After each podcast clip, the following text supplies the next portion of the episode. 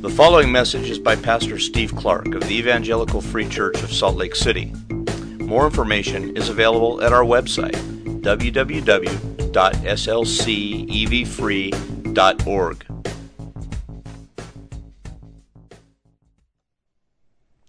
Have you ever heard of those timeshare or dream vacation sales programs in which, in exchange for you listening to their sales pitch, they'll give you a gift of some sort?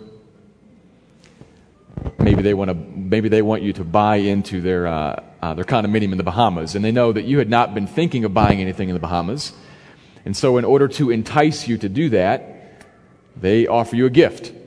You come and sit and listen to this sales pitch for a while, and we will offer you maybe a weekend on the cheap in the Bahamas. And that sort of thing. You've been a part of that? I, I've known some folks who have very good self control and do this sort of thing repeatedly. And their homes are full of clock radios and watches and souvenirs from all the different places that they've been.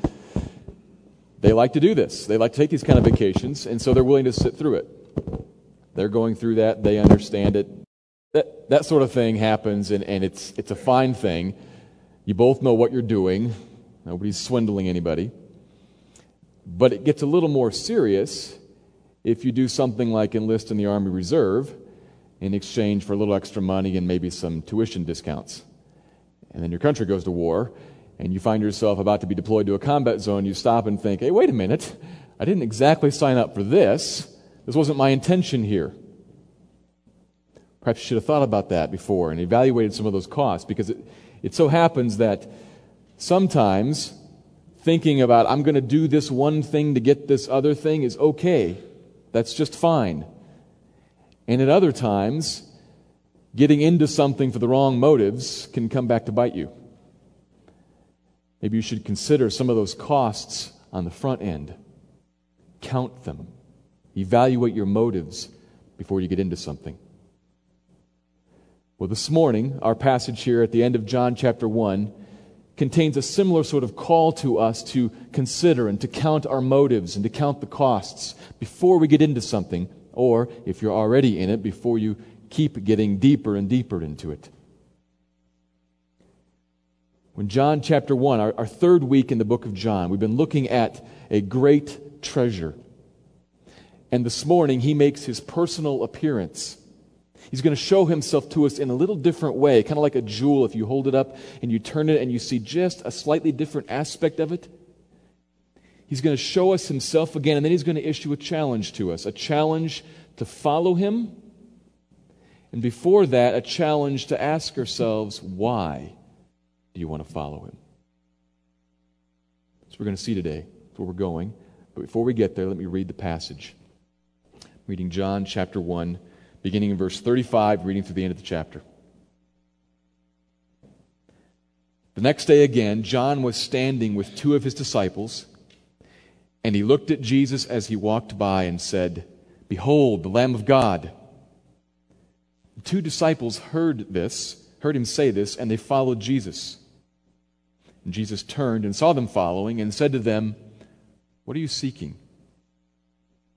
And they said to him, Rabbi, which means teacher, where are you staying? And he said to them, Come, and you will see. So they came and saw where he was staying, and they stayed with him that day, for it was about the tenth hour. One of the two who had heard John speak and followed Jesus was Andrew, Simon Peter's brother. He first found his own brother, Simon, and said to him, We have found the Messiah, which means Christ. He brought him to Jesus. Jesus looked at him and said, So you are Simon, the son of John. You'll be called Cephas, which means Peter. The next day, Jesus decided to go to Galilee. He found Philip and said to him, Follow me. Now, Philip was from Bethsaida, the city of Andrew and Peter. Philip found Nathanael and said to him, we have found him of whom Moses in the law and also the prophets wrote, Jesus of Nazareth, the son of Joseph. And Nathanael said to him, Can anything good come out of Nazareth? Come and see, Philip said. Jesus saw Nathanael coming toward him and said to him, Behold, an Israelite indeed, in whom there is no deceit. And Nathanael said to him, How do you know me? Jesus answered him, Before Philip called you, when you were under the fig tree, I saw you. Nathanael answered him, Rabbi, you are the Son of God, you are the King of Israel. And Jesus answered him, Because I said to you, I saw you under the fig tree, do you believe? You will see greater things than these. And he said to him, Truly, truly, I say to you, you will see heaven opened and the angels of God ascending and descending on the Son of Man.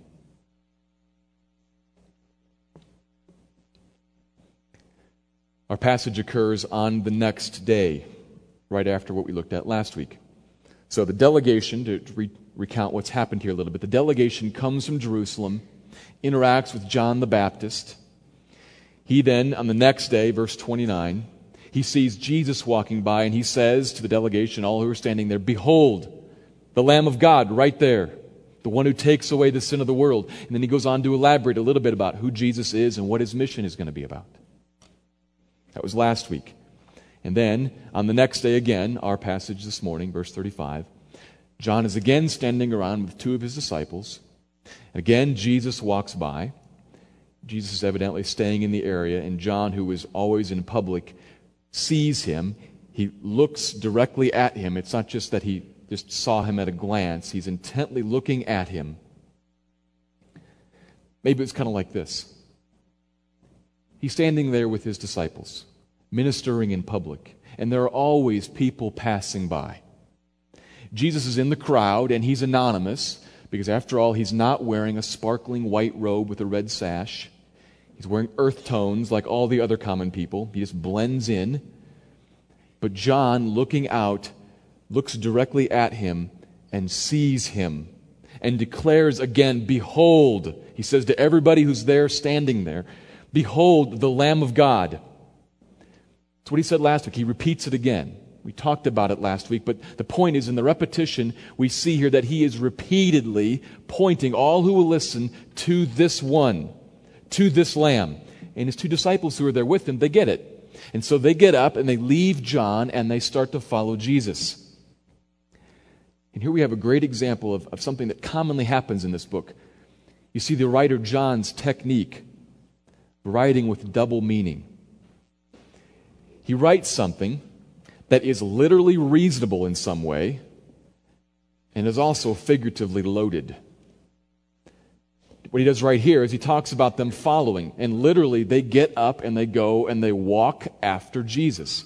That's what literally happened. Their lives are beginning to follow him also. See the double meaning there? They're starting to follow and they are starting to follow. John's saying something. Well, Jesus notices them starting to follow and he turns around and he says something to them. understand, what John is doing here. Like any writer, he's been selective with his material. He's got a whole bunch of stuff, and he has been selective in what he has written and how he has written it. Up to this point, he has kept the main character of the story, Jesus, off to the side, in, in the wings, so to speak. It's abundantly clear who we're talking about, but he has not yet arrived. If you're into art or literature or theater, you'll, you'll appreciate his technique here. He's building suspense. He's heightening our expectations because we all know what he's talking about, but this person has not arrived yet.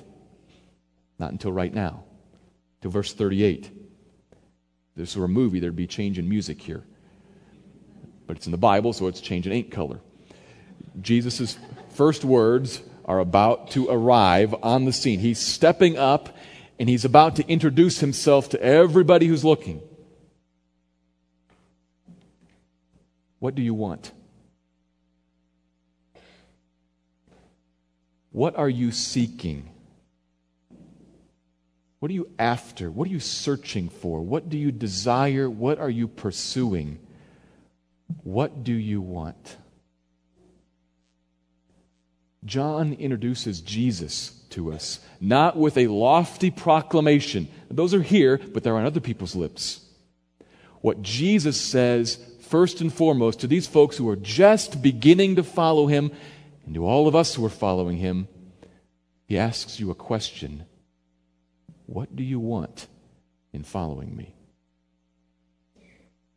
The two disciples respond to him with a question that tells us something about them Rabbi, teacher, where are you staying? You have something to teach us. We haven't met you yet, but you have something to teach us, and we want to go and be with you wherever you're staying. We, where is that?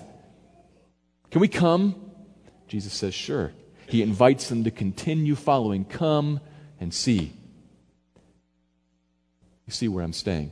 And there's another double meaning here in John's words. This word staying. Got it three times there. Where are you staying?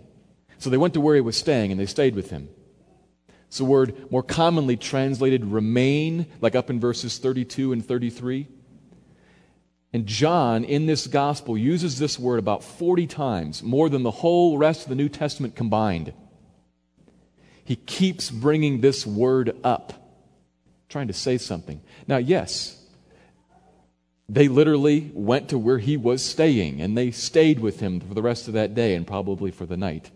But in this package of these words here, John is trying to communicate something to us. He's telling us literally what happened, but he's also telling us something about how people are meant to join themselves to Jesus. They are meant to follow him and to evaluate him and to stay with him, to remain. Getting that theme out there for us. And then verses 41 and following, what we see are a picture of Jesus' first meeting with a few folks who would later be his disciples. He meets Simon, and he exercises some strange authority over him in that he renames him and pronounces what his future is going to be. He meets Philip for the first time and commands him, Come and follow me. He meets Nathanael and he surprises him by his display of omniscience. And then he surprises them even further by saying, You're going to see a lot more than that. In fact, and he utters this unusual sentence in verse 51, we're going to look at a little bit more later.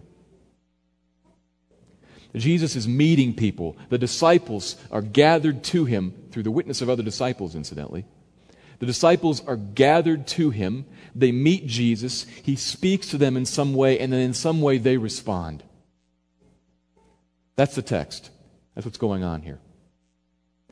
And with this kind of passage, obviously the main theme is going to be something centered around meeting and following and staying with Jesus. We have more than just history here. We have something, a message to us about fastening ourselves to Christ. I think there are probably three issues that are raised here that we need to think about and deal with. I'm going to put them in the form of three questions. I'm going to ask three different questions so we can kind of think about these issues. The first one's a lot longer than the last two, and the last two are kind of connected to it, sort of as application.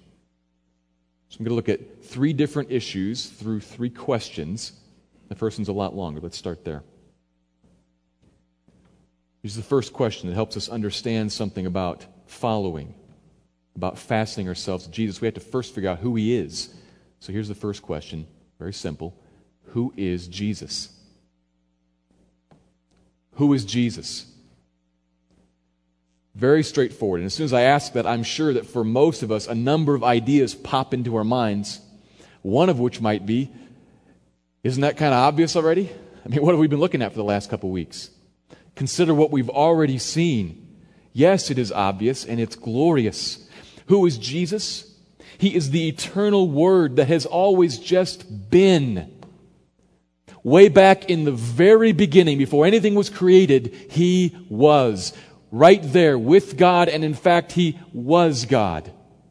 Way back before the creation. Who is Jesus? He is also the true light. Not light like the Old Testament scriptures were, like a flashlight that shows you a path. He's the light shining in the room that we're supposed to be moving towards. He contains life. He himself contains life, such that if we want to live in a true and genuine way, we must have him. He is the Word eternal, second person of the Trinity. He is true light that has life, and he became flesh and walked the earth. Fully God, fully man. The majesty and the glory of God in a body. the Messiah, the anointed deliverer of Israel, come to earth. Come as a king to reign, but come first as a lamb to be slain to remove sin from those who trust him. To provide blood under which you can hide so that the wrath of God passes over. That's who Jesus is. And that's glorious. We've seen that already. So why ask this question again? Well, it's kind of like this. You ever known a person where you meet them, you form some impression about them, but then as you continue to get to know them, you realize there's a lot more depth to this person. There's some more nuance here than I first thought. That's, hap- that's happened to you, I'm sure. It happens with us, with people. Same thing with Jesus here. Sometimes with a person, it's a negative thing. You thought he was A, and you realize actually he's B. That's not so good. I was wrong. But at other times, you think he's A, and you find out, yes, actually he is A, but I didn't really know what A meant until I saw A applied here in this situation, or A interact with this person. You see and you learn more about what you already knew. That's what happens this morning. Jesus is going to tell us some more about himself. And actually, we're going to see this week after week after week Jesus from a different angle, a jewel with many facets. And if you're a Christian, you're going to spend the next weeks and months and years and millennium simultaneously knowing who Jesus is and asking, Who are you? and finding out more. You never reach the end of this question. It's always worth asking. You will find more. You'll find a different angle. You'll find him to be richer and fuller than you thought. So, what do we find this morning? This morning's text, there are a number of different ways that Jesus shows himself to us. I'm going to skip over most of them to focus on one.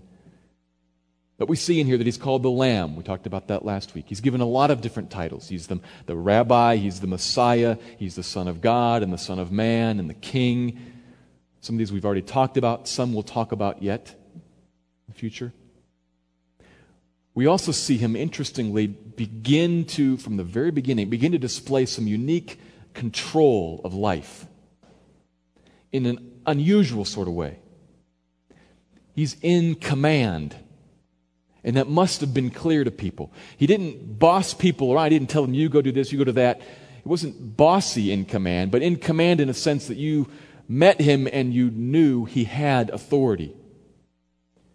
He meets Simon and he changes his name and tells him what his future is going to be. He meets Philip and he says, Come and follow me.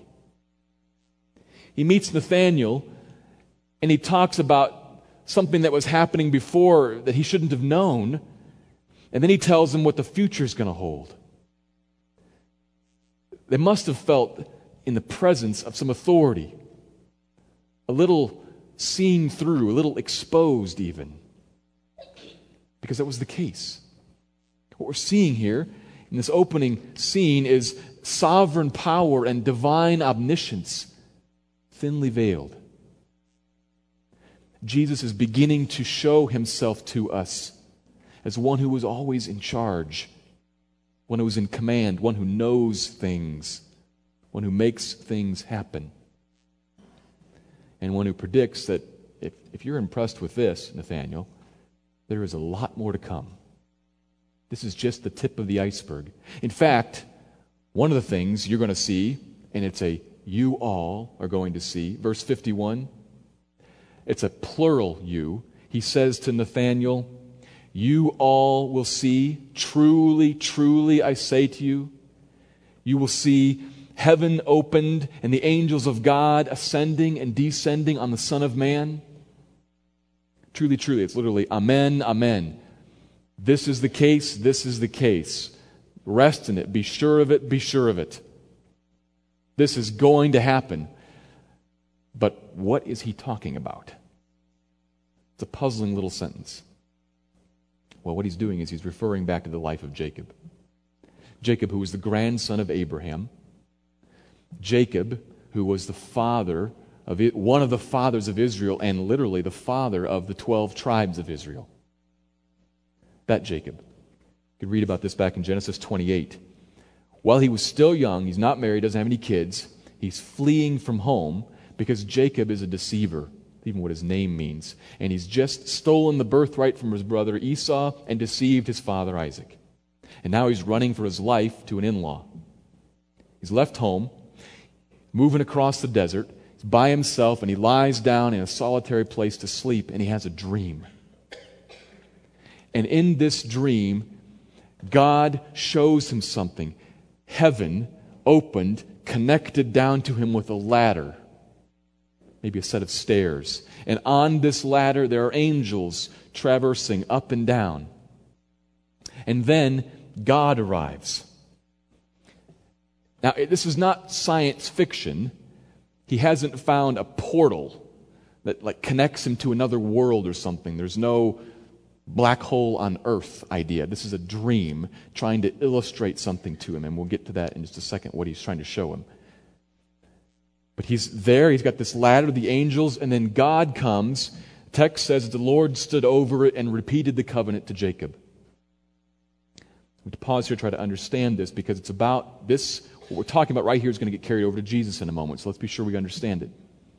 The text says, the angels going up and down on it, and the Lord stood over it.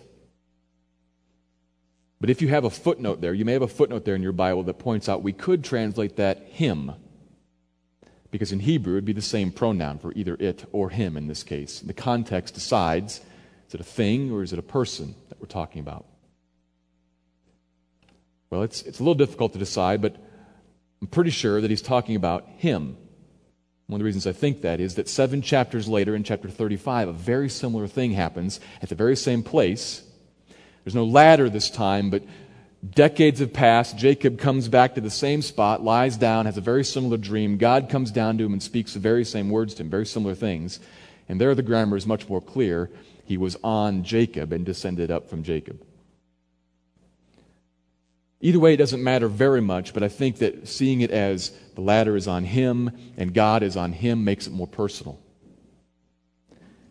He's connected to him, and what does he say? Well, what the Lord says is important, especially when you think about the context. He's fleeing because of his lies and deception. So God says to him, in effect, You are running away from the promised family, and you are running away from the promised land, and you're doing it because you're a liar and a deceiver. That's the only reason you're here right now. You are a scoundrel. Granted, Yet, yet, you are still my man. The covenant promises made to your father Abraham and to Isaac are indeed coming to you. Heaven is opened on you, Jacob. The angels of God, my servants for the sake of my people, are coming up and down on you here at this place. This is the place, and you are the person that meets God. God and man meet right here in you at this place. The covenant promises I will give you this land. I will give you a great people, and through that people I will bless all of the nations. That people is going to be you and your people. You are my man. That's the message he's speaking with his mouth, and that's the message he's illustrating with this picture of the angels up and down on him. It's not Esau, it's not someone else, it's you. There are going to be some interesting turns in this road. You're leaving, you're going to be gone for decades, you're going to come back, though. And in chapter 35, I'm going to tell you the very same thing at the very same place. I'll repeat the covenant to you again here. That's the message that he's trying to communicate. It's important to understand that. It's a little complicated, but it's important to understand the message here because this is about to get transferred over to Jesus.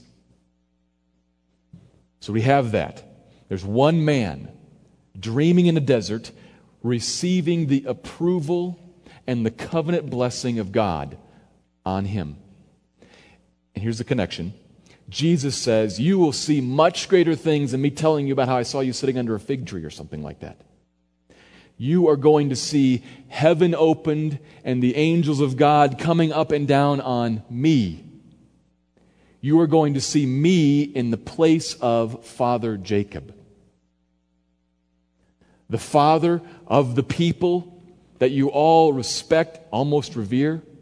The one to whom the covenant blessings are boiling down and coming to. Me. That's what Jesus is saying. It's a powerful statement. Now, we miss the point if we ask, when did the heavens literally open and when did the angels literally come down on Jesus? The answer is they didn't. It's figurative here. He's capturing this Old Testament image. He's grabbing a hold of it and he's saying, You will come to see that Jacob's experience was pointing beyond him to someone else greater than him. Just like all of David's experiences were pointing beyond him to someone greater than him. In the same way that Jesus is the ultimate King David and the ultimate sacrificed Passover lamb and the ultimate anointed deliverer of his people, he is also the ultimate Jacob, the father of Israel, name even changed to Israel. That's profound. We could leave that point and go off and talk about a whole bunch of other theology and what that means. I'm not going to go there. If we walk down that path, some of us would disagree on some issues here. But right here, if we stop right here, this is abundantly clear. Jacob, the situation that happened with him, me, says Jesus. So, who is Jesus? What do we see about him here? He is the center, the new center of all that God is doing in the work of redemption. Jesus is the new center of God's work in the world. God has worked through covenant, He's worked through promises. To put it in the words of Paul in Galatians, all the promises were made to Abraham and to his offspring. And Paul says, let's be clear, that's one person. The promises made to Abraham and to his son Isaac? No. To his son Jacob? No. To his son Christ, Jesus. All the promises, and particularly in that context, the great promise is the fellowship of God with his people, the Spirit, Galatians is talking about. That is to Abraham and to Christ and to all who are in Christ we must come to Christ because He is this new center of all that God is doing in the world. It's a bit like building a building here, and we're just in chapter one. So we've only got the first brick, or maybe the first tier of bricks, and it doesn't really look like very much right now. But as we keep moving through John, what we're going to see is that Jesus again and again connects himself to Old Testament concepts and says, That's me, or I fulfill that, or I complete that. We're going to see that he's the new temple. He is the manna of God. He is the, the water in the, the Feast of Booths. He's the vine, another image for Israel. He is the true light and the true shepherd. All these things come from the Old Testament. Jesus didn't make them up in the book of John. He's speaking to a Jewish audience and he says, This stuff in, in your Bible, in our, our scriptures, it's me. Again and again and again. What he's trying to show them is all that God has done didn't get cut off and stopped, it gets focused in on Messiah, me. And if all that God is doing in the world centers on Jesus, if He is the new focus, then what does that mean for us? It brings us to the second question. The second and third questions are a little shorter, they kind of work as application. If that's who He is, then the second question is just what does Jesus expect of us? What is expected of us? Now, care must be taken when we read a narrative account that's just telling us what other people did. Care must be taken that we don't just blindly assume that then we're supposed to do that too. For instance, we're probably not all supposed to build an ark like Noah did. We know that. So we need to be careful. We need to look at the text and figure out what is this writer trying to tell me to do. And John makes his point clear, especially by repetition of words. We talked about that. Follow. It's in 37 and 38 and 40, and importantly, it's the command of Jesus in 43 follow me. And then the use of the word remain stay or remain three times. And then Jesus' statement, come and you will see, which is a lot like Philip's statement, come and see. You put these things together, and the sheer weight of them moves it beyond just description to proscription. This is what we are to do as well. What does Jesus expect of us? Come to him, follow him, and remain with him. Come to him, follow him, and remain with him. Technically, three different words, yes, but conceptually, they're all one idea. When the Bible talks about coming to Jesus, for instance, it means come and stay, remain. It talks about follow, it means follow forever. It's not saying come and follow for a little while and then leave if you like and then come back later. It's follow, stay, remain. It's all one idea here If you wrap this all into one word, you might say that what Jesus expects of us is that we become genuine disciples. A disciple is one who comes, observes, follows, and stays. That's a genuine disciple. Someone who by faith has fastened themselves to Christ. This is a huge concern for John. Remember what he wrote at the end of the book? the purpose statement I've written these things to you so that you may believe that Jesus is the Christ, the Son of God, and that believing you may have life. He wants us to have life, and to get there, He wants you to believe some things.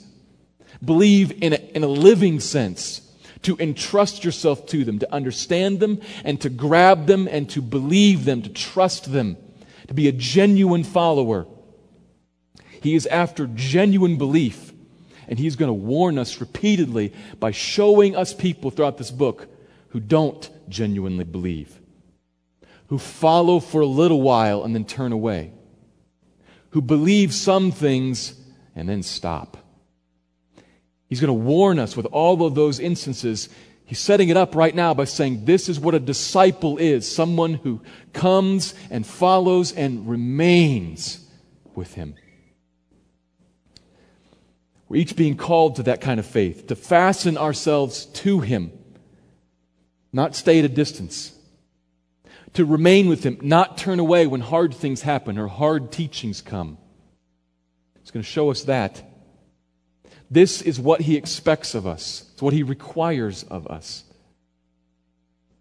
But this is a hard thing for us to do.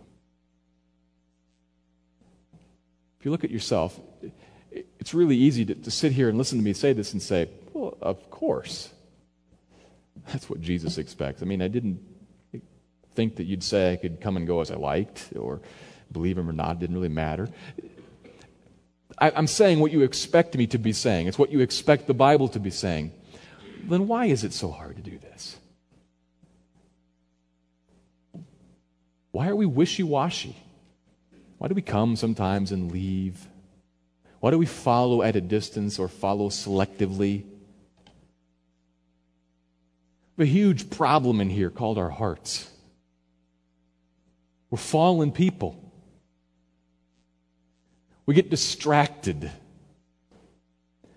All the stuff happens in the world. I mean, after you work 10 or 12 hour days for enough days in a row, after you deal with enough young kids for enough days in a row, you kind of get deadened a little bit. And you forget some of these larger issues following and, and remaining. It seems more like the, the goal for today is to make it through.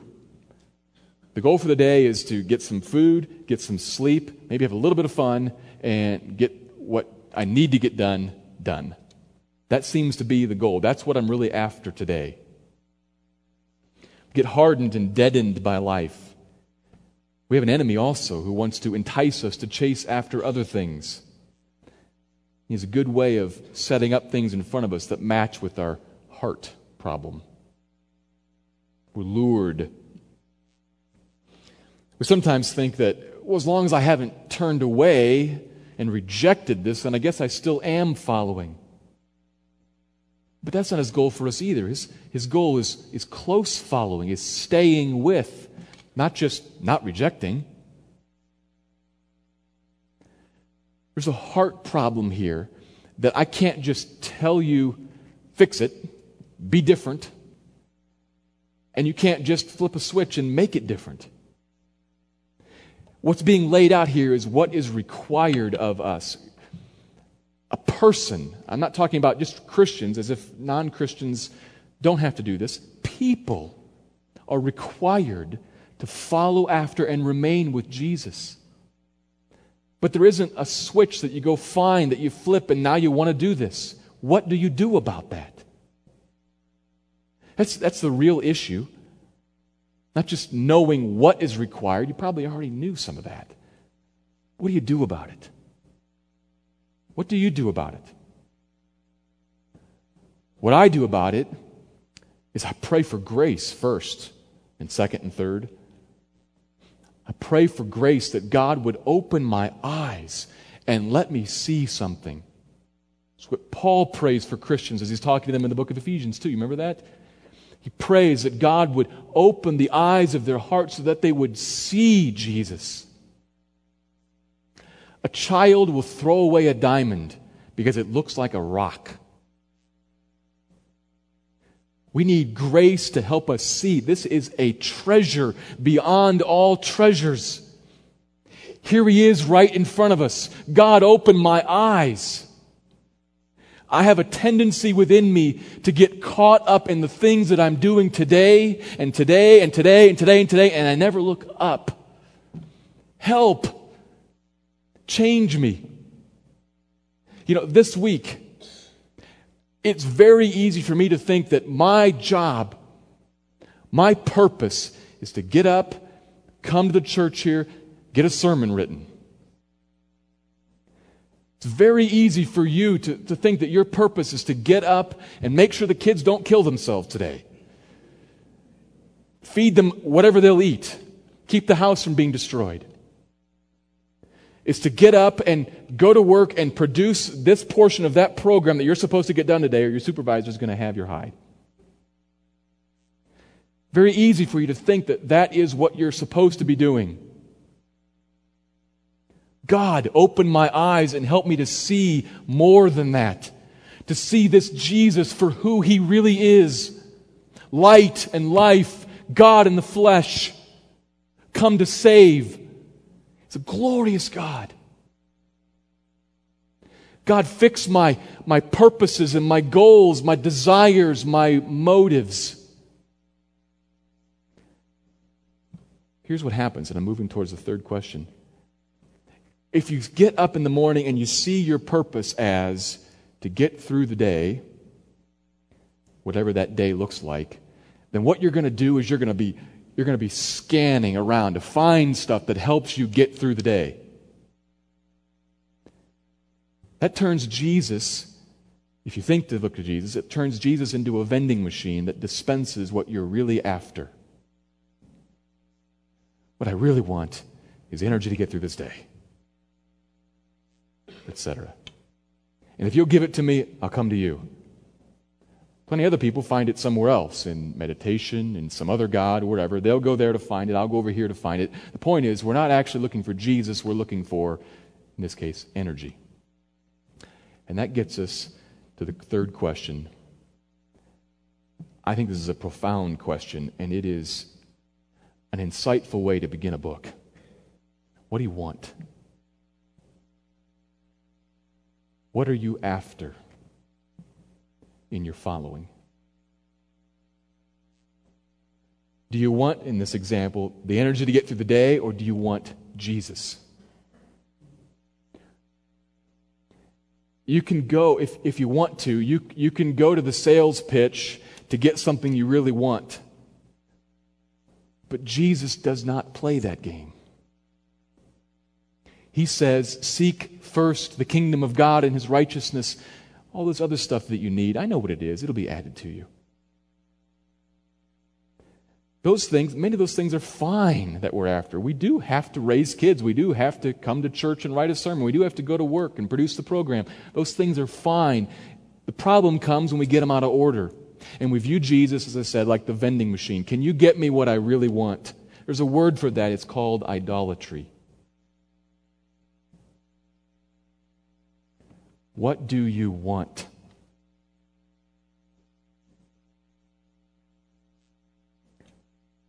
Are you Martha or are you Mary? Who wanted to sit at Jesus' feet? Are you Mephibosheth in the Old Testament? Accused of being a traitor to David, to King David. Then things got sorted out, and David was going to restore the land back to Mephibosheth that, he's, he'd given to somebody else. And Mephibosheth said, I don't care. He can keep the land if I can just sit at your table, David. I don't care about the basis of wealth. Let him have it. Can I sit here with you? Where are you staying, Jesus? Can we come see and stay with you? What do you want?